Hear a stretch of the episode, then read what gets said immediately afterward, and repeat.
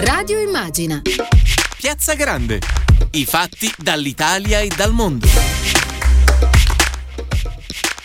Virunga e, virunga ye, banamboka baye.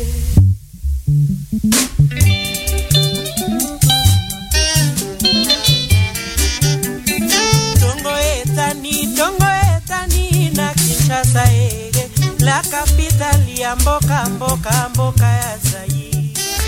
Buonasera a tutte e tutti da Tiziana Ragni E buonasera anche da Sara Guabello. e benvenuti a Radio Immagine in Piazza Grande e e però abbiamo aperto su una piazza africana. Che cos'era questo brano, Sara? Abbiamo aperto con un frammento di una delle orchestre di rumba congolesi più famose per decenni in quella parte di mondo e di Africa, era Samba Mapangala e l'orchestra Virunga con un brano che si intitola proprio Virunga in omaggio al vulcano e al grande parco che è al centro delle cronache purtroppo tristemente in questi giorni.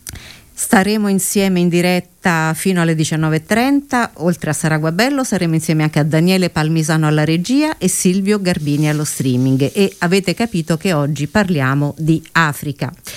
Parliamo di Africa in questa nuova sezione che apriamo e si chiama Tutta un'altra storia, cioè raccontare storie di persone e di idee perché le storie possono aiutarci a capire e a dire meglio chi siamo e che vogliamo. E per iniziare propongo a Sara di leggere quattro righe. Il mondo è un posto bellissimo in cui nascere, se non ti importa che qualcuno muoia sempre, o forse solo muoia di fame ogni tanto, cosa che poi non è così terribile se a morire non sei tu. E questo, Il mondo è un posto bellissimo, lo cantava Lorenz Ferlinghetti, il poeta della Beat Generation morto quattro giorni fa, in cui gli altri muoiono.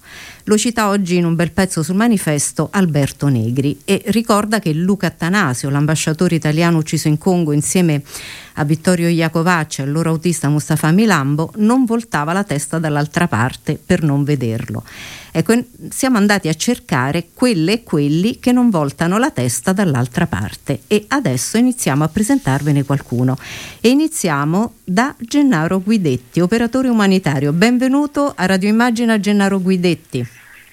Sì, buonasera a tutti, buonasera anche ai radioascoltatori. Ecco, e Buonasera. allora, Gennaro Guidetti è un operatore umanitario che si occupa eh, di immigrazione e di difesa dei diritti umani nelle zone di conflitto. Mm, qual è il tuo lavoro, Gennaro, e in particolare in quali zone tu hai operato e operi? Sì, io sono un operatore umanitario e ho lavorato con eh, diverse organizzazioni, in ultimo eh, con, eh, con Medici Senza Frontiere, tra l'altro proprio lì in Congo e nel nord Kivu, anche nel sud Kivu, dove, nel nord Kivu proprio dove, hanno- dove c'è stato anche l'attentato, diciamo, il, il sfallito rapimento. Ecco, quindi quelle zone le ho, le ho conosciute eh, circa sì, 14-15 mesi fa ero proprio da quelle parti. Ma qual è il tuo lavoro? Cioè tu sei lì per... Io sono un operatore umanitario, lavoro con Medici Senza Frontiere, nel, diciamo, mi occupo più della parte di logistica, quindi tutta la parte, diciamo, la parte organizzativa diciamo, dei progetti, ecco, il motore diciamo, della macchina. Tu sei quindi stato... di supporto Ecco. degli ospedali, le cliniche, la parte della sicurezza, eh, i movimenti, i trasporti, quindi anche la parte diciamo, della sicurezza che in quel caso ecco, non è andata diciamo, a buon fine. È una parte che comunque è fondamentale dei progetti perché prima di tutta la parte operativa, quindi prima del, del lavorare, in primis viene la sicurezza, perché se viene meno la sicurezza poi diciamo tutto il resto non eh, passa in secondo piano chiaramente. Eh, come abbiamo visto purtroppo diciamo da questo ultimo episodio, che cosa vuol dire lavorare in zone di guerra? Sì, è molto molto complicato, molto complesso perché bisogna realmente conoscere diciamo, sia il luogo dove si opera, sia tutti diciamo, gli equilibri, le dinamiche, tutti i gruppi armati. eh, non è facile perché sono, sono soprattutto per esempio in Congo dove la povertà, la, la difficoltà anche poi di raggiungere molti villaggi, molte zone che sono molto remote e in più chiaramente con i conflitti non, non è semplice diciamo, poi portare avanti a termine diciamo, le, le operazioni nel caso ecco, quando ho lavorato con Medici Senza Frontiere diciamo, di, di supporto ai centri, diciamo, di, alle cliniche ecco, del, eh, locali, ecco, quindi non, eh, diciamo, devi stare anche molto attento in primis alla tua sicurezza e poi cercare di capire come supportare lo staff sanitario locale, che non è sempre semplice, soprattutto in zone molto remote come, eh, il nord Kivu, il sud Kivu dove appunto ho operato. Eh, eh, specificatamente su quella zona lì, qual è l'Africa che tu hai visto, che tu, che tu ricordi, che ci puoi raccontare? Ma eh, ci sono appunto nella zona ci sono tantissimi gruppi armati che si scontrano ogni giorno e chiaramente chi poi ne paga le conseguenze è sempre diciamo, poi la popolazione locale, i civili, no? che in tutto ciò non, non hanno colpe. E, e, e, ti vedi, quindi ti rendi conto che molte volte, cioè io mi ricordo l'anno scorso, sì, in, uh, in, una, in, una, delle emergenze al confine tra Ruanda, uh, Burundi e Congo, eh, siamo arrivati in un villaggio dove praticamente avevano bruciato tutte le case, i due gruppi armati si erano scontrati, avevano bruciato le cliniche, diciamo, i centri di salute come si chiamano lì e quindi praticamente avevano generato e anche bruciato tutti i raccolti, i campi. Quindi questo aveva causato gente che era sfollata, non aveva più casa, non potevano andare negli ospedali per curarsi, comunque per, per ripararsi, perché molte volte anche gli ospedali, le, le, cliniche sono anche dei posti per proteggersi dagli attacchi, perché sono quelli che certo. in teoria sono diciamo, più protetti, dove la gente può andare a chiedere riparo in maniera sicura. Non avendo più quello, non avendo nemmeno il raccolto, quindi, quindi chiaramente diciamo, causi anche poi la malnutrizione ai bambini. Quindi diciamo ecco, poi la guerra, chi ne paga le conseguenze è sempre la società civile che rimane sfollata senza case e nemmeno senza mangiare, perché poi alla fine il, raccolto è quello che è vero, ricordiamo facile, diciamo, poi che eh, comunque di questi conflitti armati che continuano da anni e anni, la, le prime vittime sono la popolazione locale. Eh certo, certo, infatti poi scappa e questa è anche una causa perché poi appunto quando scappano da, da queste zone, da questi, da questi paesi, poi diciamo, eh, spesso siamo anche noi stessi, diciamo, italiani, ma anche europei o occidentali, che forniamo le armi a questi paesi, vedi per esempio il, la guerra in Yemen, poi chiaramente la gente scappa perché non vuole né uccidere né essere uccisa, per disperazione scappa e ci ritroviamo che poi arrivano uh, diciamo, il ritorno di tutti questi investimenti che noi facciamo di armi e munizioni, ritornano sotto forma di rifugiati, chiaramente la gente che scappa non, non puoi fermare le immigrazioni. E quindi ecco poi ci ritroviamo i, diciamo, i migranti o gente che scappa comunque dalle guerre anche in Italia e in Europa perché per esempio la Siria, lo Yemen e tante altre guerre diciamo come anche in Congo eh, la gente comunque poi scappa e arriva da anche noi. dalle nostre parti. Gennaro, intanto diamo il benvenuto ai nostri microfoni, è arrivata anche Chiara Braga, che è una parlamentare responsabile PD mh, del settore ambiente in particolare e che ehm, nel 2016, tra le altre cose, tra le altre missioni, ne ha fatta una anche in Etiopia. Benvenuta intanto a Chiara Braga.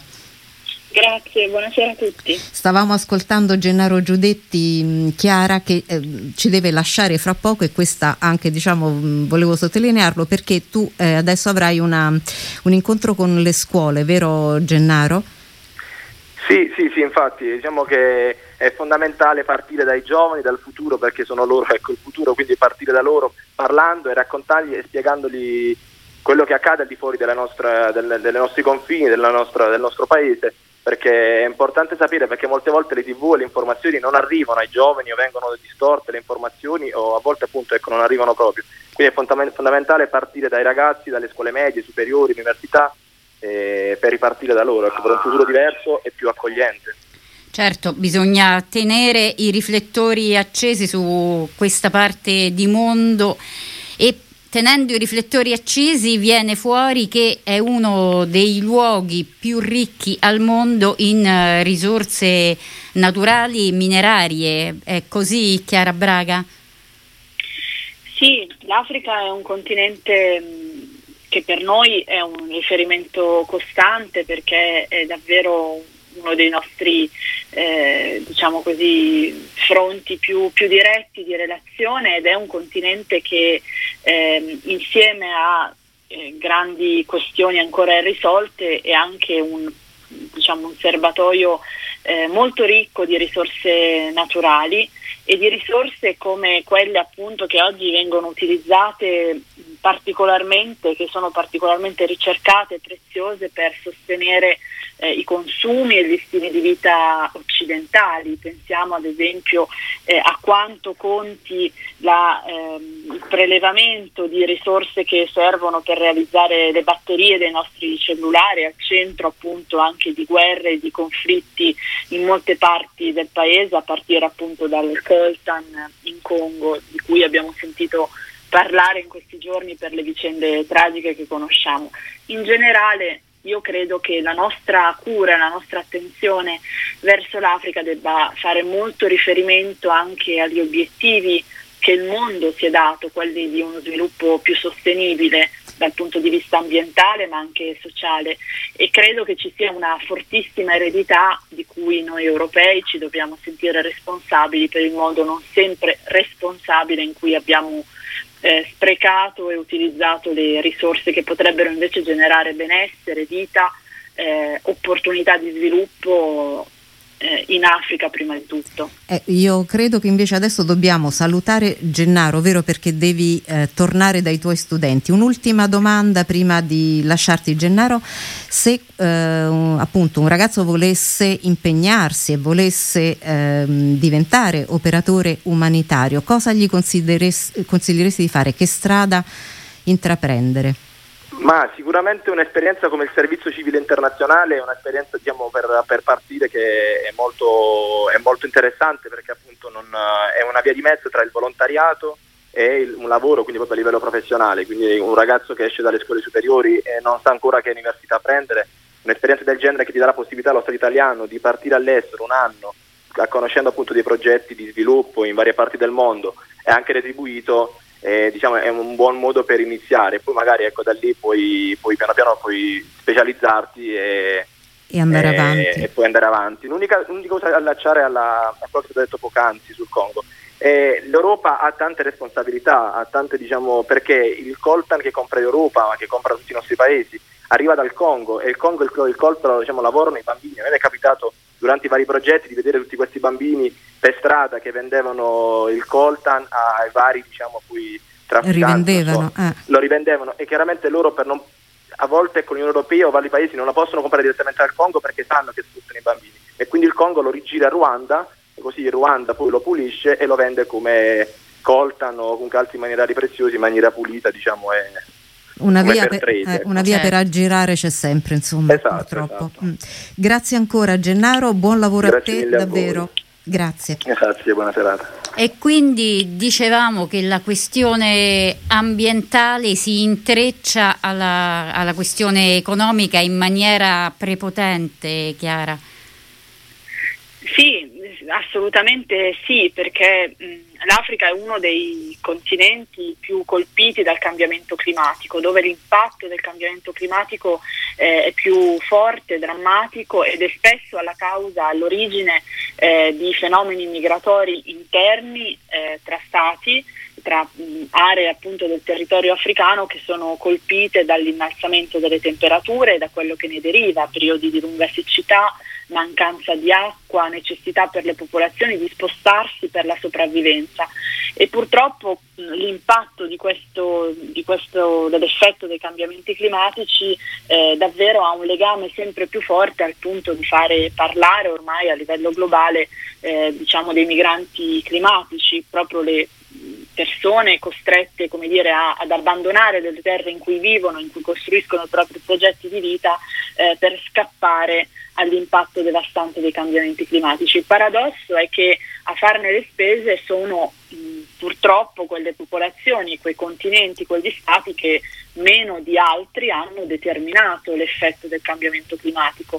Pensiamo a quanta differenza c'è tra la responsabilità nella, nelle emissioni eh, di CO2 tra i paesi dell'Africa subsahariana e i paesi occidentali o delle ehm, dell'America, della Cina, quindi c'è una, dif- una differenza che pa- ci fa proprio parlare di una ingiustizia, diciamo così, ehm, tra, te- tra, pe- tra, parti del mondo e che è eh, ancora più ehm, distante, come dire, ancora più grave eh, se pensiamo alla fatica e in qualche modo anche al ritardo con cui eh, i paesi più responsabili di queste emissioni solo nel 2015 a livello internazionale con gli accordi di Parigi hanno assunto un impegno preciso o se ancora ricordiamo come gli Stati Uniti d'America eh, solo grazie all'insediamento della nuova amministrazione Biden siano rientrati a pieno titolo con un ruolo decisivo di protagonisti nella lotta ai cambiamenti climatici. Ecco, Credo che questo sia davvero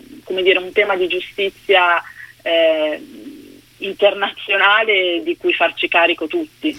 Ci ha raggiunto intanto, chissà se possiamo dare una buona notizia a Chiara Braga, Don Dante Carraro, che credo sia Certo. una tua conoscenza. Benvenuto Don Dante, benvenuto a Radio Immagina. Grazie, grazie, un saluto caro alla carissima Chiara. Ecco che Don Dante è dire- Ciao. Ecco, direttore di Ciao, ciao, Medici Chiara. con l'Africa. Ci tiene molto Don Dante a che si metta l'accento sul con l'Africa. Mm, Don Dante che è un medico, ma è un medico un po' particolare. Ce la racconta la sua storia, Don Dante? Beh, insomma, sì, sono un, eh, un medico che ha fatto con passione una prima fetta della propria vita da, da medico e da cardiologo, io sono un cardiologo, ma che insomma a un certo punto ha capito che non gli era sufficiente quello e, e- e- e quello spazio che dentro di me cercavo l'ho trovato eh, nel, Signore, ecco. E quel Signore poi si è manifestato attraverso gli infiniti spazi e gli infiniti eh, eh, diciamo orizzonti eh, della terra africana perché dalla, sono diventato prete nel 91 prima mi sono laureato appunto a Romedi, poi insomma sono diventato prete nel 91 e dal 94 sono al QAM quindi a me, E da ho allora? potuto realizzare sto realizzando questo mio questo mio sogno che non è mio ma è appunto di chi mi Quindi ha chiamato insomma ecco, del Non è successo su- come San Paolo sulla via di Damasco, ma sulla via di Kinshasa praticamente. è, è andata un po' così. E, eh, Esatto. Medici con l'Africa, eh, che Sì. tipo di progetti ehm, ha avviato e segue? Ma eh, quel con proprio dice come eh, si vuole essere eh, non eh, con un approccio diciamo così dei supereroi, quelli che sanno tutto, che risolvono tutto, io vengo qua per te, io sono capace tu no, io posso. No, no, ma si tratta proprio de- dell'atteggiamento opposto, e cioè che si entra in punta di piedi in realtà molto fragili, eh, faticose, eh, con pochissime risorse e ci si mette insieme, si soffre insieme, si patisce insieme, eh, ma anche si elabora insieme, si costruisce insieme, si pensa un futuro insieme. Quindi tempi medio-lunghi, eh, progetti condivisi, eh, quasi una sorta di lievito nascosto in quella pasta eh, che, che cresce eh, e, e- e cresce insieme. Ecco, la ricchezza vera dell'esperienza che stiamo facendo eh, è proprio quella che è, è- è un crescere insieme. Noi sentiamo eh, di portare qualcosa, di, di- di condividere qualcosa, ma sentiamo anche dall'altra di ricevere molto e questo è tanto importante perché è, è- favorire un- un- uno sviluppo eh, autentico e autoctono di un continente che grida anche la voglia, il desiderio di essere protagonista e noi allora sentirci che ci si mette di lato, a fianco e insieme si cammina ecco, per un futuro da costruire insieme. Ecco, questo è un po'. E quindi abbiamo insomma otto paesi, 23 realtà ospedaliere, molti distretti sanitari, molta formazione Ecco, poi perché questo volevo che approfondisse perché voi fate anche formazione soprattutto anche sulle donne locali. È così? Assolutamente, assolutamente. E non c'è dubbio, faccio degli esempi concreti. Sì. Il, il- il- Sud Sudan eh, è, è un paese che ha grande due volte l'Italia, 12 milioni di abitanti e, e pochissime eh, eh, risorse umane e sanitarie, pochiss- non, non c'è un ginecologo locale Mm. e, e c'è un'ostetrica eh, per la media eh, di 20.000 mamme che partoriscono. Allora, dentro quel contesto, oltre a riabilitare un ospedale, farlo metterlo in funzione, farlo accogliere dalla comunità, entrare dentro quella comunità per cui la comunità se ne serve, accede a quell'ospedale, ecco lì allora anche la- la- la- lo sforzo, ma anche l'opportunità di poter aprire una scuola per infermiere di lato all'ospedale in modo che facciano delle lezioni teoriche, ma poi quelle pratiche, perché l'ostetrica ha bisogno proprio di mettere le mani e di, imparare a far così traghettare quel, quel neonato, quel feto che, che diventa neonato e aiutarlo a, a venire alla luce. E dopo tre anni di, di questa formazione eh, eh, arrivi, per esempio come è capitato due anni fa a Giuba, a, a, laureare queste 20 nuove ostetriche dall'ospedale di lui, uno di, dei cinque ospedali che abbiamo in Sud Sudan, e, e, e diventano ostetriche e una gioia incontenibile e dopo tre mesi trovare una di queste, io entro in questo ospedale di Rumbek nel nord del Sud Sudan e, e entro, e, e, entro in maternità e una di, di, delle osteti che stava lavorando si ferma, mi viene incontro, mi abbraccia, mi dice ti ricordi di me padre Dante? Dico, sì, cioè no, in realtà, lei mi dice sono uno di quelle 20 e ecco. poi guardandomi negli occhi mi dice I'm very proud, dice, sono orgogliosa di fare la mia parte per il mio paese. E allora lì siamo dati un abbraccio intensissimo, lo ricordo ancora, ed è veramente un piccolo seme di quel sogno che ci portiamo dentro, cioè quello di, di investire sulle risorse umane locali perché possano crescere, perché possano diventare loro stessi eh, risorsa protagonisti per il loro paese, certo. protagonisti della loro storia e del loro futuro. Destino, certo. Questo, che poi il senso, il senso, di quel con che avete nel nome invece di per. Chiara Braga, da, Chiara Braga, da questo punto di vista, eh, quanto è presente nel Parlamento italiano diciamo, l'urgenza di questo eh, continente che mh, mm, lo leggevamo anche con Sara mentre preparavamo la trasmissione ha numeri anche di popolazioni enormi. Eh, esatto. Dicevi Sara che entro il... Entro qualche decennio, lo ricordava anche Piero, Piero Fassino, Fassino in un articolo uscito oggi su Avvenire, il 40% della popolazione mondiale sarà in Africa e riallacciandoci anche a quello che dicevamo prima, la gran parte delle migrazioni africane, anche queste eh, climatiche che poi sono economiche, che poi insomma sono migrazioni per la vita come tutte, sono interne. Il Congo ne accoglie tantissime. Quanto mm, è presente la coscienza di questa uh, emergenza, mm, Chiara Braga, nel Parlamento italiano?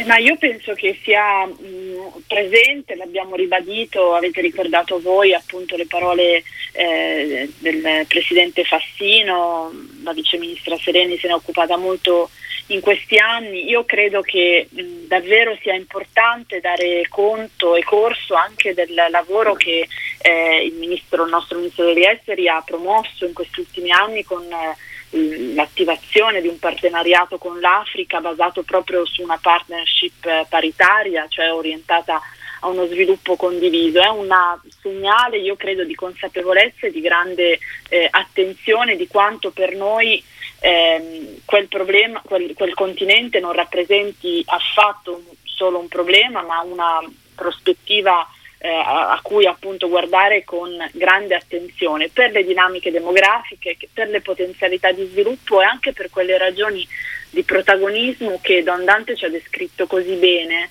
Eh, io l'ho visto con i miei occhi perché grazie appunto vero? a Don Dante, al Cuam e ad Aidos eh, ho visitato uno di questi ospedali a Volisto e mh, la volontà di essere protagonisti e partecipi della costruzione del proprio futuro eh, è veramente fondamentale. Io credo che i progetti di cooperazione che in questi anni sono stati attivati, che hanno al centro il tema del eh, sviluppo delle opportunità eh, come dire, di crescita economica, ma anche quelle fondamentali di empowerment femminile, di tutela della salute, di protezione delle nascite, siano un segnale di grande attenzione proprio al tema di uno sviluppo eh, diciamo così, eh, a 360 gradi che possa consentire, grazie anche al nostro lavoro, al lavoro fondamentale, lo voglio ricordare ancora una volta, delle, della nostra cooperazione internazionale, delle istituzioni, del, del Ministero degli Esteri, dei nostri eh, diplomatici, lo ricordiamo proprio in questi giorni, a far aiutare a sostenere un progetto di sviluppo di cui tutti ci sentiamo responsabili e coinvolti. Don Dante, so che mh, diciamo, dobbiamo lasciarla libera, ma prima volevo farle l'ultima domanda. Cosa si aspetta, diciamo, lei dalla politica, lei intendendo il mondo di chi opera, degli operatori umanitari? Io io come dire, credo che sia molto importante coltivare prima di tutto un atteggiamento culturale, antropologico, umano, eh, dove eh, ci sia sempre di più la consapevolezza. Noi eh, nelle università eh, abbiamo una rete di, siamo collegati con 39 sedi universitarie italiane, facoltà di medicina in particolare, ma dove così eh, ci, ci, accostiamo per eh, proporre il, il grande tema, il grande approccio che è quello della global health, cioè il pensare che la salute, come tante altre dimensioni, sia un qualcosa di, eh, di globale, dove eh, no, non ci si difende eh, alzando barricate o muri, il virus eh, che, che, purtroppo ci sta flagellando. È la dimostrazione che, che, che, basta un soffio, ecco, ed è così. Quindi coltivare questo approccio per cui i problemi sono complessi, ehm, globali, comprensivi diciamo, ecco, di tanti aspetti ed è in questo approccio che va, coltiva- che, va, che va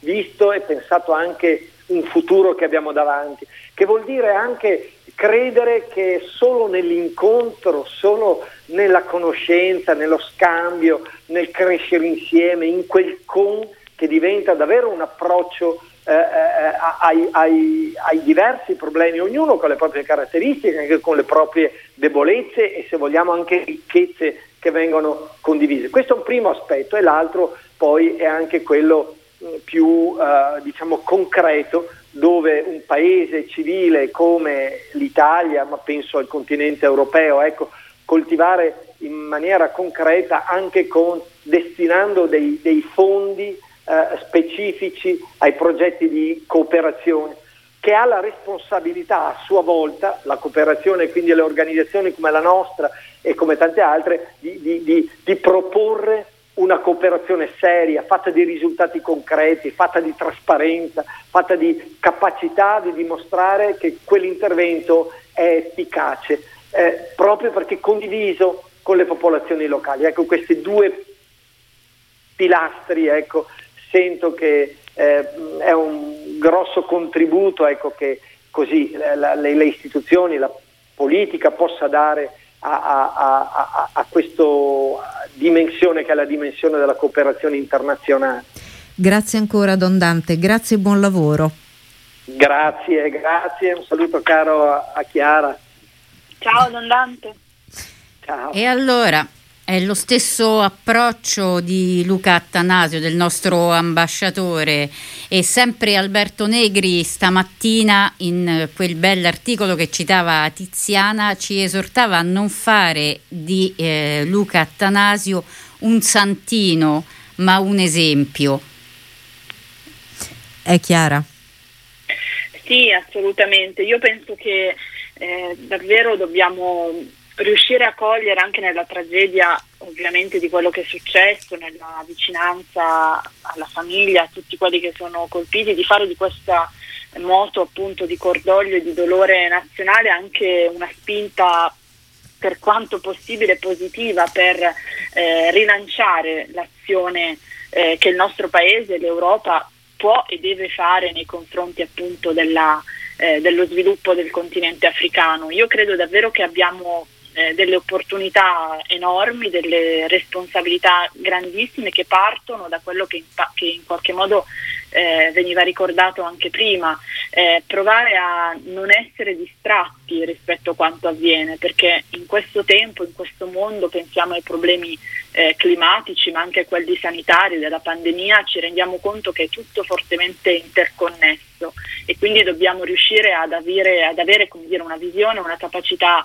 eh, di azione che passa anche dalle scelte concrete che il nostro Stato, la nostra nazione può fare per accompagnare appunto progetti, come abbiamo detto prima, di sviluppo, di cooperazione e farlo credendo fortemente nel valore aggiunto che da questi progetti possono venire, il valore aggiunto per l'Africa ma anche per affrontare problemi globali e trovare soluzioni che ci portino davvero su una strada dello sviluppo sostenibile che è quello tracciato appunto dall'Agenda 2030, che per la sua natura eh, è fatta di obiettivi fortemente inter- interconnessi e che, ci, e che ci parla di uno sviluppo in, sostenibile integrale che deve tenere insieme le varie dimensioni, da quelle ambientali, quelle sociali, quelle del superamento delle disuguaglianze, quelle economiche e quelle del rafforzamento delle istituzioni. Ecco, penso che questo sia un tema di cui forse parliamo troppo poco, certo. ma non dimentichiamoci quanto invece sia importante aiutare anche un'evoluzione positiva di queste realtà a superare certo. dire, debolezze e fragilità che in parte sono il frutto anche nostra, del nostro passato e della nostra presenza in quei, in quei, in quei teatri. E intanto è arrivata ai nostri microfoni anche Clara Caldera, responsabile progettuale presso l'Associazione Italiana Donne per lo Sviluppo, l'AIDOS che anche Chiara Braga evocava poco fa. Benvenuta a Radio Immagine Clara Caldera. Buonasera. Buonasera e benvenuta. Ecco, Clara Caldera che è un'economista, è così? Sì, sono laureata in economia e commercio. E quindi diciamo allarghiamo anche la platea di ehm, competenze. Di, di, competenze, esatto, che sono necessarie ehm, per l'approccio appunto del, degli operatori umanitari. Clara Caldera in particolare si occupa di diritti e di salute sessuale e riproduttiva delle donne ehm, incluse le mutilazioni genitali femminili. Come mai Clara Caldera è partita da economia e commercio e è arrivata qui? Sì, in effetti l'ho presa alla larga, diciamo. Eh, diciamo, però... che, sì, diciamo, che, in realtà io sono sempre stata molto sensibile alle ingiustizie, in particolare alle ingiustizie proprio di genere, a quelle che sono le diseguaglianze di genere, ma proprio fin, fin da ragazza. Quindi durante i miei studi Uh, in realtà già mi interessavo molto a, a, a tutto questo tema uh, della, della, disuguaglianza di genere e mi sono avvicinata alle mutilazioni genitali femminili da una prospettiva del diritto internazionale. Uh, perché è una forma di violazione specifica dei diritti delle bambine e delle donne che viene effettuata proprio perché eh, eh, una bambina nasce femmina, nel senso di sesso femminile, e attraverso questa pratica eh, diventa una donna, nel senso che entra a far parte del genere donna. Ecco, a me questa, questa pratica che colpisce così fortemente il corpo eh, mi, mh, mm, mi colpiva particolarmente perché comunque mi ricordava quello che è sempre stato in tutte le società e anche nella nostra società questa forte volontà di controllare il corpo delle donne. Quindi questo mi, mi intrigava particolarmente perché pur essendo una pratica, se vogliamo, lontana, eh, mi risuonava tantissimo no? in questa questione del controllo del corpo delle donne e quindi mi sono diciamo, interessata a questo tema, ci ho scritto anche una tesi, eccetera. Poi sono partita in Africa perché eh, è uno dei continenti dove eh, ci sono vari paesi, molti paesi in cui si praticano le mutilazioni genitali femminili, anche se eh, devo, devo, specificare che uno dei paesi in cui si praticano di più è l'Indonesia che sta, che sta in Asia, quindi no, è un tema che non riguarda solo l'Africa ma riguarda anche l'Africa. E eh, quindi ho cominciato prima a lavorare con un'ONG eh, diciamo in Uganda dove eh, non, no, appunto non esiste questa pratica ma poi eh, mi sono fatta un po' le ossa diciamo sul campo occupandomi di amministrazione, di gestione, gestione delle risorse umane, gestione delle risorse finanziarie. In quell'ambito ho anche lavorato in, eh, diciamo in emergenza al nord del, del, paese. E poi invece grazie all'AIDOS e con l'AIDOS eh, mi sono ritrovata a lavorare in Burkina Faso, che è un paese dove c'è una forte prevalenza su, di mutilazioni genitali femminili, dove abbiamo messo in piedi un consultorio per le donne proprio con un approccio diciamo, integrato alla salute sessuale e riproduttiva che prende in considerazione appunto tutto il tema dei diritti e prende in considerazione forme specifiche di violenza come eh, le mutilazioni genitali femminili perché in Burkina si, si praticano. Diciamo. Eh, la cosa che a me mi ha spinto molto a lavorare con, con AIDOS è proprio eh, l'approccio di cui ho sentito parlare fino adesso, ovvero il fatto di lavorare con le organizzazioni locali. Io sono andata in Burkina Faso, ero l'unica diciamo, dell'associazione e eh, ho lavorato lì per un paio d'anni insieme alle nostre eh, organizzazioni partner, organizzazioni locali governate da donne eh, di solito, organizzazioni burkinabè che già da tempo lavoravano su queste tematiche e in particolare sulle mutilazioni genitali femminili e che quindi eh, alle quali noi davamo e abbiamo dato un'assistenza tecnica. Eh, e anch'io appunto mh, mm, sono d'accordo con quello che è stato detto fino adesso, ovvero è importantissimo e solo così probabilmente si può dare eh, sostenibilità, durabilità anche agli interventi sul campo perché lavorando con organizzazioni locali come, come facciamo anche noi eh, si garantisce che poi gli interventi siano veramente, veramente duraturi. Quindi io ricordo che in Burkina Faso eh, più volte mi sono ritrovata con le mie omologhe locali, le donne con cui io lavoravo, delle associazioni partner che potevano essere, uh, che ne so, c'erano delle avvocate, delle magistrate, delle ostetriche, delle mediche, un po' tutte le, le professioni. E la cosa che eh, mi colpì molto ai tempi perché probabilmente arrivavo un po' da tanta teoria e poca pra- non abbastanza pratica, eh, è che ovviamente queste associazioni e queste donne già da tempo lavoravano e direi anche lottavano su queste tematiche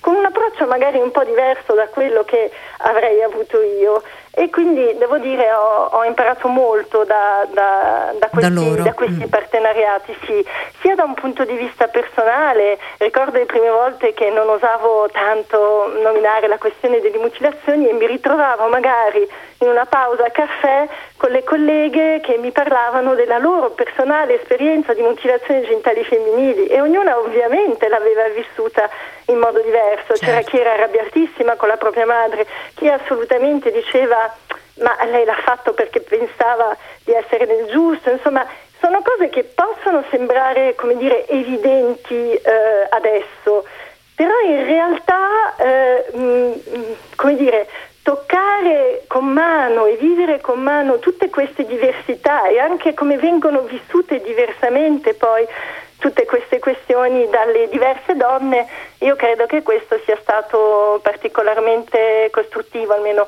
per me da un punto di vista personale, ma anche diciamo poi con l'AIDOS abbiamo continuato questo, questo lavoro eh, con le associazioni eh, locali.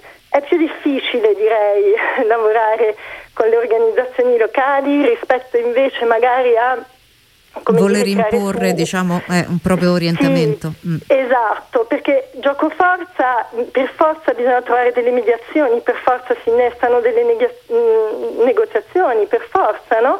Bisogna lavorare insieme e trovare un modus operandi e quindi è più difficoltoso da un lato, ma dall'altro sono veramente convinta e lo siamo a livello dell'AIDOS che questo dia dei frutti sul lungo periodo, tanto che noi adesso non ci siamo più vincente. a livello di consultorio però il consultorio va avanti senza di noi, ecco. Ma quindi lei ha um, potuto fare esperienza di un grande protagonismo femminile no, in Africa? Sì, assolutamente, assolutamente sì.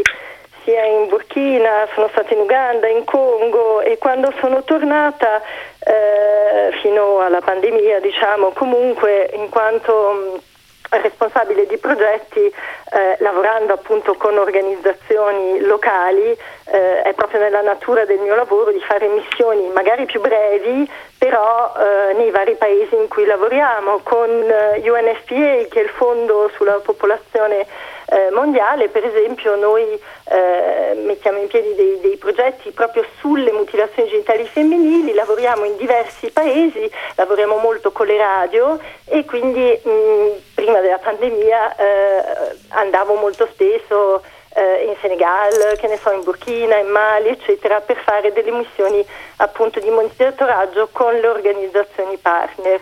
Diciamo che, eh, e questo mh, è importante, eh, sia io personalmente che AIDOS come organizzazione non avevamo vocazione particolare a lavorare in emergenza, però c'è anche da dire che purtroppo sempre più i paesi in cui lavoriamo sono interessati dall'emergenza e sempre il Burkina pa- o il Mali anche sono paesi che fino a 10-15 anni fa erano molto pacifici, dove invece adesso a causa del terrorismo islamista sono diventati certo, dei, certo. dei paesi di emergenza, quindi bisogna adattare eh, le proprie strategie di intervento rispetto alle nuove situazioni e questa modalità di lavoro insieme alle organizzazioni locali consente questa flessibilità. Diciamo Gra- ecco, grazie davvero a Clara Caldera, ci ha dato veramente un, un'idea di, ehm, anche di protagonismo appunto delle donne, non è solo un lavoro di partenariato ma è proprio anche di attivare le loro capacità.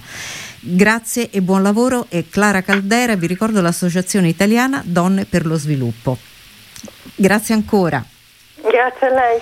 E anche Chiara Braga, siamo alla fine della puntata, grazie davvero a te e perché tutto questo mondo ci fa anche capire e pensare che ehm, le donne in questo senso eh, sentono e ehm, muovono connessioni, ponti e valorizzazioni. È così?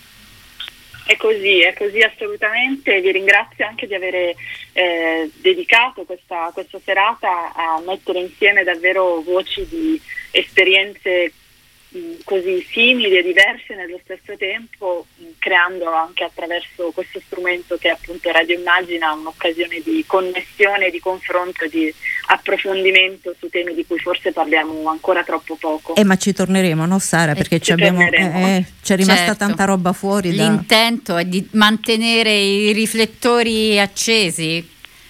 Grazie ancora. Grazie. Grazie ancora. Ciao Chiara. Ciao ciao e dunque raccontare l'Africa, ma soprattutto facendola raccontare dalle africane, cioè proprio dalle protagoniste. Eh, si dice che appunto mh, raccontare storie è la maniera migliore per capire qualcosa di noi e degli altri, però mh, c'è una scrittrice nigeriana, Chimamanda Ngozi Adichie, l'ho detto bene Sara? Perfetto che eh, richiama un po' il pericolo di raccontare sempre un'unica storia, cioè il pensiero che non si muove mai. E quindi eh, proprio Sara è andata a spulciare eh, quello che eh, Cimamanda Ngozi Adice ha detto e scritto sul femminismo. Ascoltiamolo.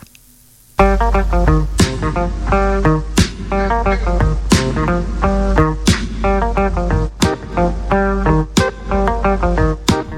problema con il genere è che prescrive come dovremmo essere piuttosto che riconoscere come siamo. Ora, immaginate quanto saremmo stati più felici, quanto più liberi di vivere le nostre vere individualità se non avessimo avuto il peso delle aspettative di genere. Ragazzi e ragazze sono innegabilmente diversi biologicamente, ma la socializzazione esagera le differenze e allora diventa un circolo che si alimenta da solo. Sono parole di Cimamanda Ngozi Adice, classe 1977, scrittrice di etnia Igbo, nata e cresciuta in Nigeria e poi studentessa americana, esordiente a 20 anni con una raccolta di poesie, autrice di testi teatrali e di un famoso libello, Dovremmo tutti essere femministi, che è la trasposizione di un discorso per TEDx Houston, campionato anche da Beyoncé per la sua Flawless. Un'afropolitana, secondo la definizione coniata dal filosofo camerunense Achille Mbembe, un'intellettuale africana e cosmopolita che vive a cavallo fra Stati Uniti e Nigeria.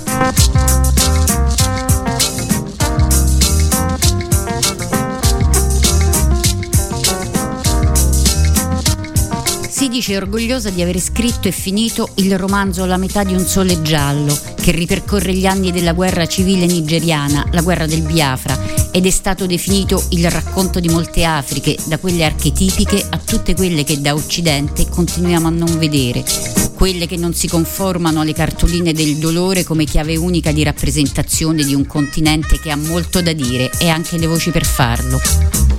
Con Americana, con un H in finale di parola a canzonare la pronuncia dei nigeriani che hanno vissuto negli Stati Uniti e al loro ritorno in patria enfatizzano quell'inglese straniero, segno di appartenenza di classe e di successo, Cimamanda Ngozi Adice ci offre un'altra preziosa opportunità. Farci vedere noi bianchi occidentali attraverso lo sguardo di una giovane donna africana, farci vedere allo specchio, raccontarci l'altro punto di vista, con una libertà di pensiero, un'ironia e un acume non comuni. Forse non riusciamo a metterlo a fuoco con chiarezza, ma probabilmente ci voleva proprio questa prospettiva per proiettare il femminismo nel nuovo secolo non solo per farlo finire nella musica pop di largo consumo e sulle magliette di Dior, come è successo nella collezione 2017. We Should All Be Feminist stampato sulle t-shirt bianche e finito in passarella. Probabilmente le maison di moda, oltre a vendere magliette, non fanno molto altro per la causa e il dibattito su femminismo di moda e femminismo pop, sulle etichette e le definizioni è certo aperto ma senz'altro la ripresa di questo discorso, capace di arrivare in maniera istantanea, semplice, immediata a tutti. Questo spiegarla semplice ha il suo carburante in donne come Cimamanda. Raccontare un'unica storia crea stereotipi e il problema con gli stereotipi non è tanto che sono falsi, ma che sono incompleti. Trasformano una storia in un'unica storia.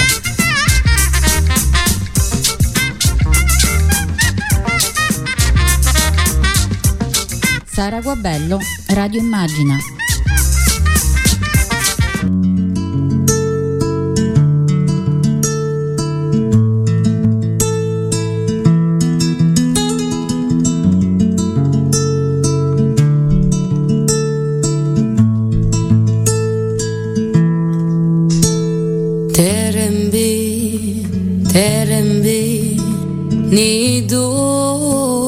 zibele Terenbi, terenbi Ni du zibele Guemetene Tembi Ni du mabe kongo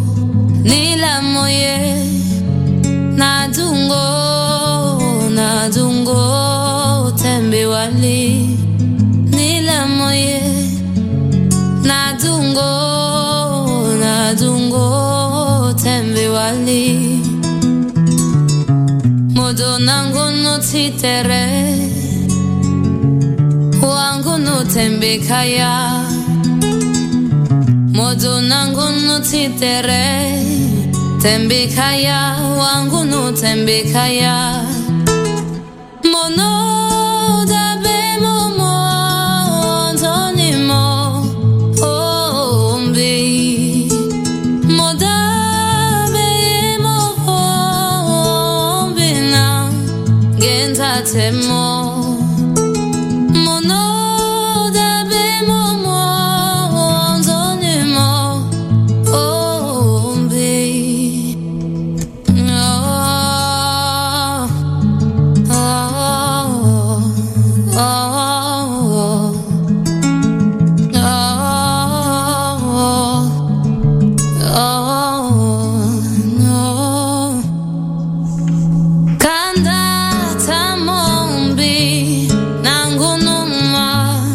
I'm bina Sisa makanda bizo tise Akoli tingunu Tile gigi. Mm, oh, Mudu nangu nutitere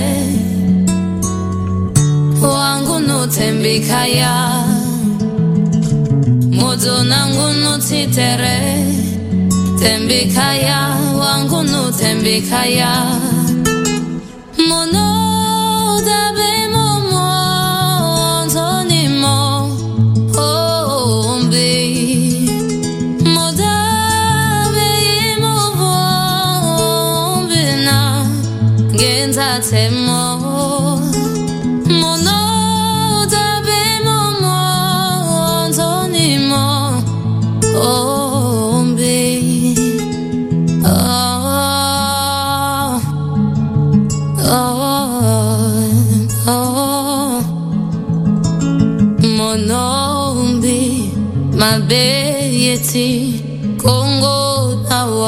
nawa kwatemo biduta tilegigi tamo tamo terembi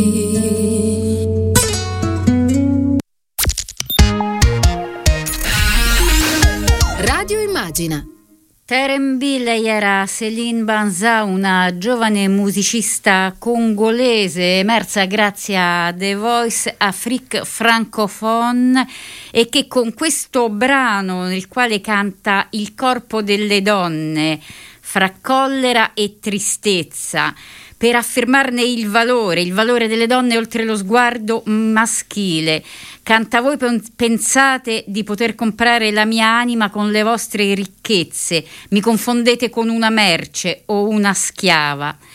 Lei ha registrato questo album eh, che è uscito da poche settimane, si intitola Prefazio in latino proprio a Goma, nel, nella regione del Kivu.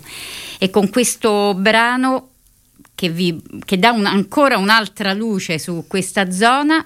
Io vi saluto, vi lascio a Tiziana Ragni e al continuo dei Piazza Grande. Buonasera a tutti.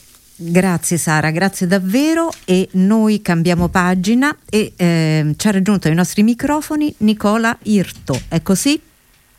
Buon pomeriggio. Buonasera Nicola, benvenuto a te. È vicepresidente della Regione Calabria, Nicola Irto che è candidato del centro-sinistra alle elezioni per la presidenza della Regione Calabria. Io mh, ricordo solo che è stato eletto eh, nella circoscrizione sud con 12.568 preferenze, risultando il consigliere in assoluto più votato alle elezioni regionali del gennaio 2020. Eh, Nicola Irto, hai spalle forti perché eh, ti appresti a una traversata impegnativa.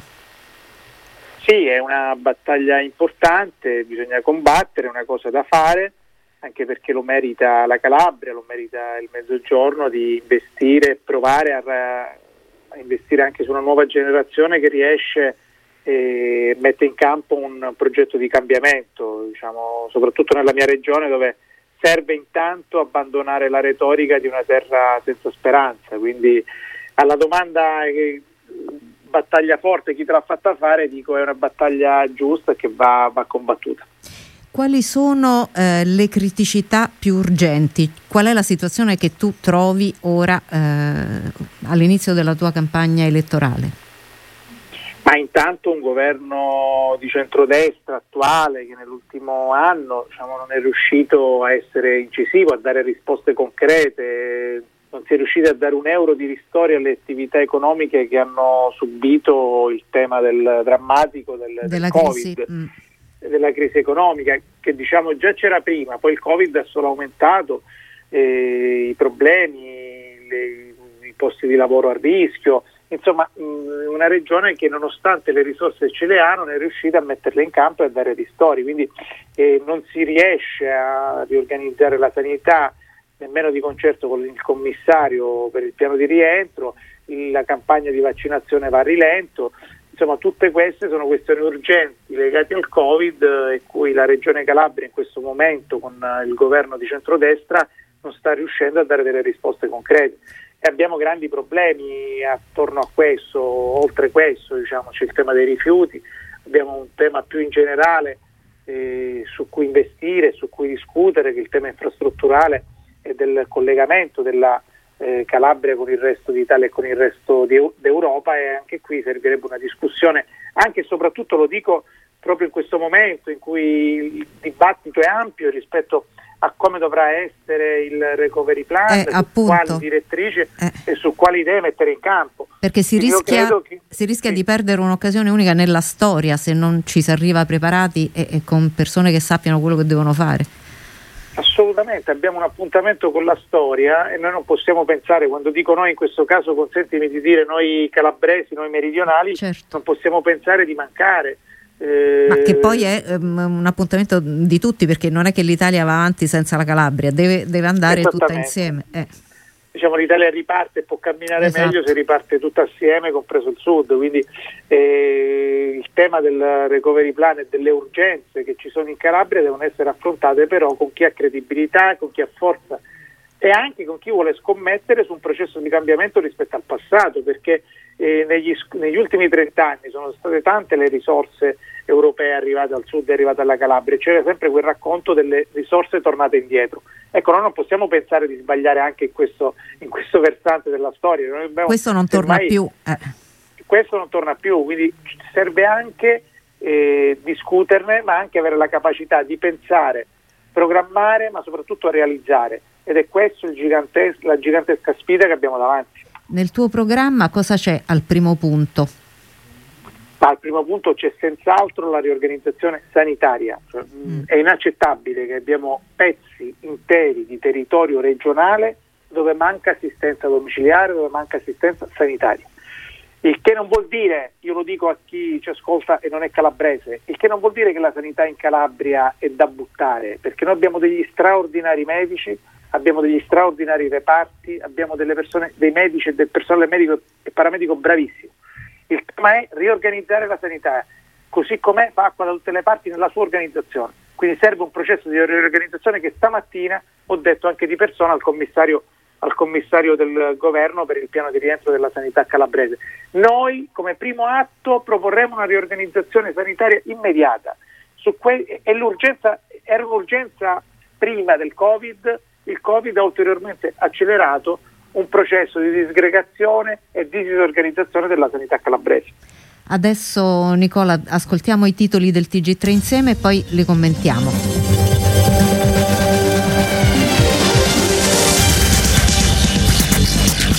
Indice di contagio appena sotto l'1 ma 10 regioni a rischio. Piemonte, Lombardia e Marche da lunedì tornano in zona arancione, in zona rossa Basilicata e su richiesta anche il Molise. Istituto Superiore di Sanità con focolai o varianti chiudere le scuole scelta dolorosa ma da considerare, evitare contatti fuori dalla famiglia, quando si allentano le misure riparte l'epidemia.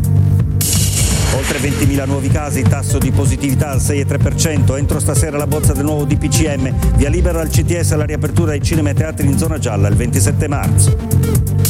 Draghi accelerare sui vaccini, prima dose per tutti, dall'Europa fondi per l'italiano reitera, al G20 il ministro dell'economia Franco, ripresa fragile, priorità accesso a terapie e vaccinazioni.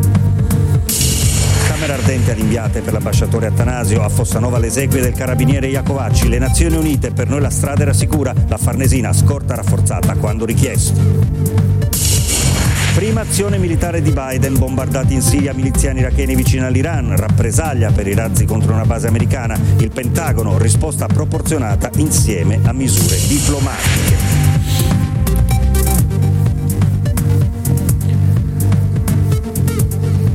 Buonasera dal TG3. E allora ai nostri microfoni c'è Nicola Irto che è il candidato del centrosinistra alle elezioni per la presidenza della regione Calabria.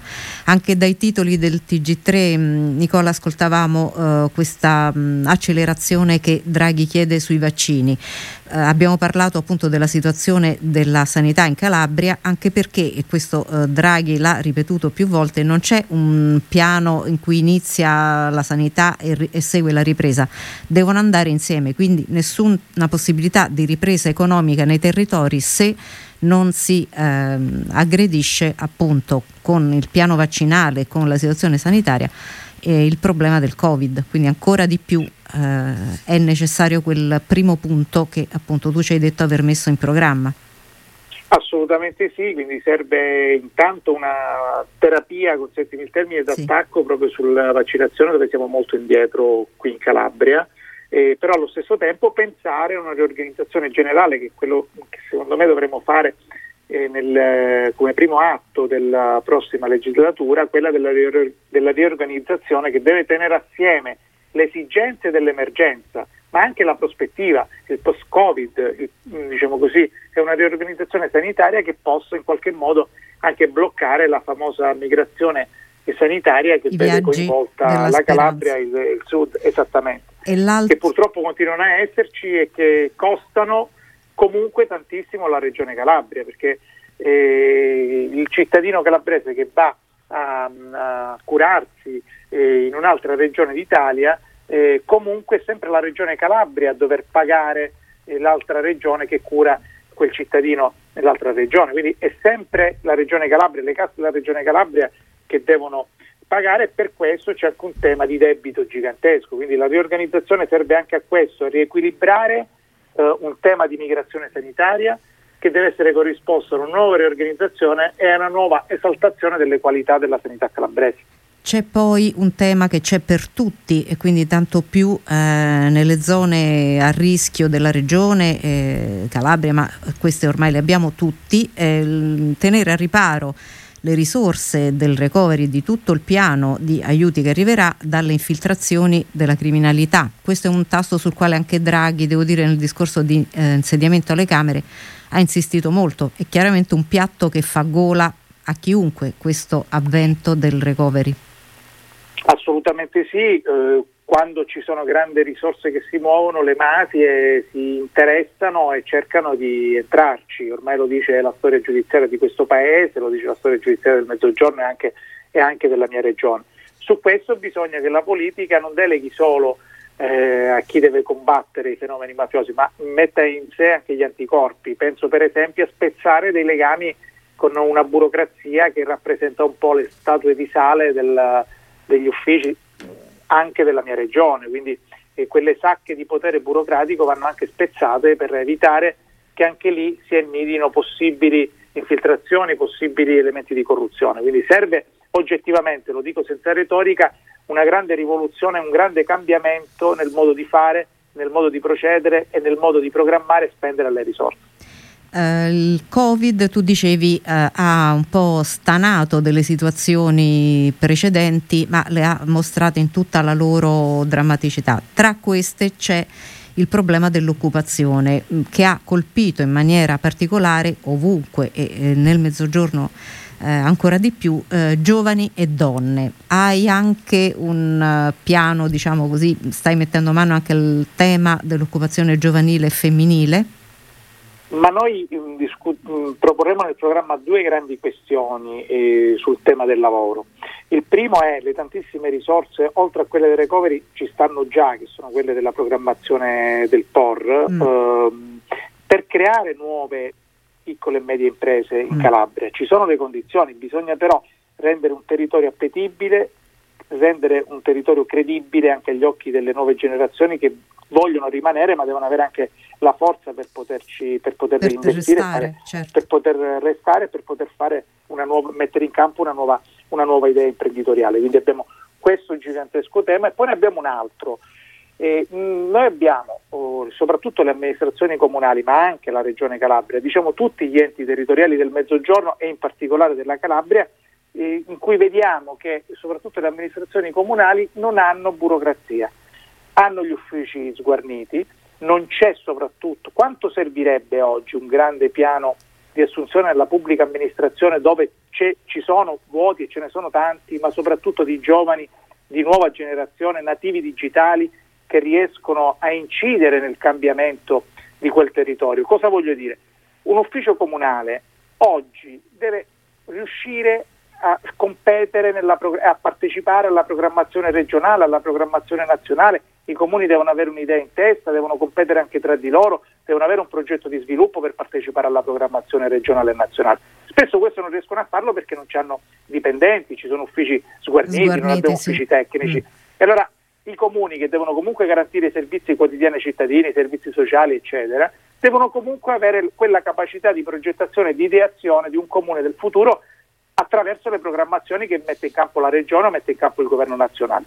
Ecco, quello è un tema centrale su cui altre regioni sono riuscite a centralizzare eh, un, un, un'importante immissione di nuovo, di nuovo personale, soprattutto di nuova generazione delle amministrazioni comunali. Io credo che sia un tema da affrontare in maniera seria e concreta in Calabria perché non solo creerebbe occupazione, ma soprattutto migliorerebbe la qualità delle amministrazioni pubbliche che oggi vivono una fase drammatica di, eh, di, della loro esistenza. E allora grazie a Nicola Irto, mi pare eh, che il lavoro da fare non manchi e sia tanto e molto molto impegnativo. Davvero mh, buon inizio eh, di questo nuovo viaggio, di questa nuova avventura. Nicola Irto che è il candidato eh, alle elezioni per la presidenza della Regione Calabria. Grazie ancora. Grazie a voi, grazie a voi. E allora noi ci avviamo alla fine diciamo, della nostra lunga diretta e ci avviamo verso il good night and good luck. Durante la guerra in Iraq, quella del 91, un gruppo di giovani musicisti di Bristol inventa un suono che prima non c'era. Sono i Massive Attack e con il trip hop conquisteranno il mondo. Ne ripercorriamo la storia insieme a Sara Guabello e Roberto Soriani. Io mi fermo qui e ringrazio per essere stati oggi con noi in una puntata, mh, va detto anche emotivamente molto molto impegnativa, Gennaro Giudetti, operatore umanitario, Chiara Braga, responsabile PD per l'ambiente, Don Dante Carraro, direttore di Medici con l'Africa QAM, Clara Caldera, responsabile AIDOS, Nicola Irto, candidato alla presidenza della Regione Calabria. Io vi do l'appuntamento per lunedì mattina alle 8 con Cristiano Bucchi e i suoi ospiti a ora di punta. Vi ricordo anche che questa puntata e tutte le altre trasmissioni di Radio Immagina sono disponibili in podcast sulla nostra app e sul nostro sito www.immagina.eu. A voi tutte e tutti, buonanotte e buona fortuna da Tiziana Ragni. Good night and good luck. L'universo delle radiovisioni. Buonanotte e buona fortuna. Benvenuti a Good Night and Good Luck da Sara Guabella e Roberto Soriani. Oggi parliamo di attacchi, ma di attacchi musicali. Bob, Bob Wood, National Program Director of the Chum Group, worked with us in producing. Il 1991, nei libri di storia, è l'anno della guerra del Golfo, il conflitto che oppose l'Iraq ad una coalizione di 35 stati, formatesi sotto l'egida dell'ONU e guidata dagli Stati Uniti dopo l'invasione e l'annessione del Kuwait da parte dell'Iraq. In Inghilterra l'11 febbraio del 1991 un gruppo di Lazy Bristol Twats, un gruppo di pigri idioti di Bristol, nelle parole di Daddy G, che insieme a Mushroom e Robert 3D Dennaya forma Massive Attack, pubblica il secondo dei singoli del loro album d'esordio, Blue Lines, e Unfinished Sympathy. Sul finire degli anni Ottanta, Bristol è il crocevia musicale per eccellenza, tra la new wave, il reggae e il soul di quella che è ormai la seconda generazione di immigrati africani e caraibici, l'hip hop e la DJ culture e l'elettronica. È dentro questo melting pot che i due giovani DJ di origine afro-caraibica, Andrew Halls e Grant Marshall, diventati Mushroom e Daddy G, danno vita a un sound system che gira la città improvvisando eventi che coinvolgono musicisti, MCs, DJ e artisti della formazione più varia, a cui verrà dato il nome di Wild Bunch, il mucchio selvaggio. A loro si uniranno Nilly Hopper, successivamente nei Soul to Soul e avviato ad una fortunata carriera di produttore pop, la cantante Sharon Nelson, collaboratrice dei Dub Syndicate e dei Missing Brazilians, Adrian Thaw, che diventa Tricky, e soprattutto un giovanissimo street artist, Robert Del Naya, anche lui figlio di immigrati napoletani, noto come 3D. Fu Nene Cherry che gli chiamò per produrre il suo singolo Man Child a spingerli ad entrare in uno studio di registrazione lasciano il nome Wild Bunch e diventano Massive Attack, creando il disco di una musica che non c'era, Blue Lines. Ed è proprio la sua essenza ibrida che lo fa diventare oggetto di attenzione, dando il là a un nuovo modo di concepire l'hip hop e l'elettronica insieme, che segnerà profondamente un intero decennio musicale. Serviva un nome per quella musica e la stampa musicale deciderà per trip hop. Nessuno resterà immune a quel suono che nel giro di due anni avrà in Maxin Quay di Tricky e Dummy dei Portishead altri due dischi passati alla storia.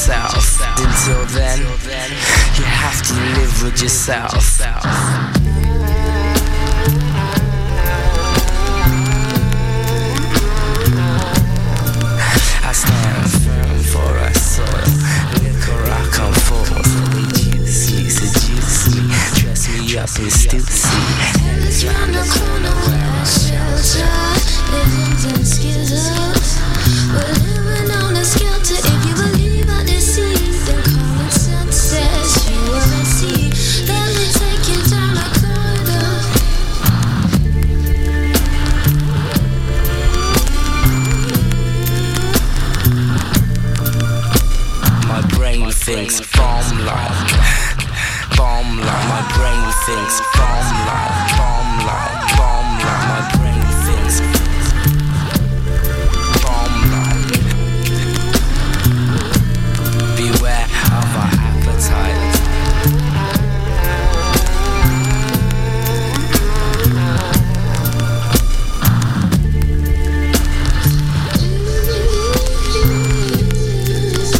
suono che prima non c'era, ma che ha le sue radici nella musica concreta di Pierre Schaeffer, basata su campionamenti preregistrati poi manipolati, e nelle potenzialità che si erano create grazie a strumenti come il Chamberlain e il Mellotron, cari al progressive rock degli anni 70, e alla manipolazione fisica che i DJ ad Harlem operavano col suono sporco dei graffi sui vinili, fino alle infinite possibilità create da una rivoluzione digitale che ha permesso anche a chi non sa suonare uno strumento di produrre musica.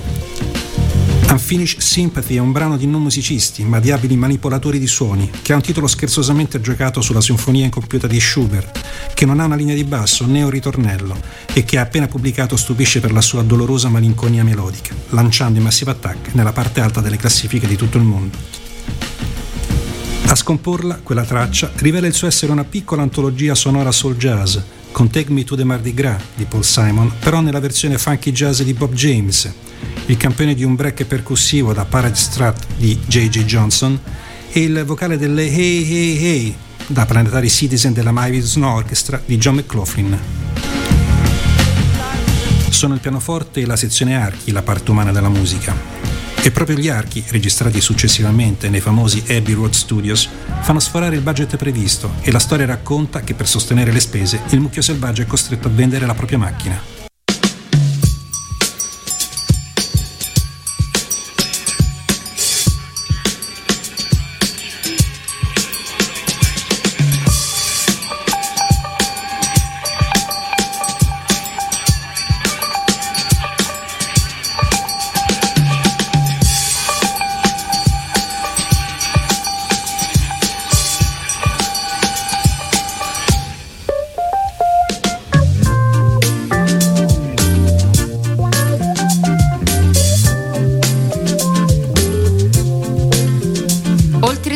Il video, sul quale gira da molti anni la leggenda che sia opera di David Lynch. La storia nasce dal fatto che dietro la steadicam delle riprese c'era Dan Fleece che aveva lavorato proprio con Lynch in Blue Velvet. Diretto da Bailey Walsh, che aveva firmato anche il loro precedente, è stato girato in un'unica ripresa continua dal 1311 di South New Hampshire Avenue al 2632 West Pico Boulevard a Los Angeles.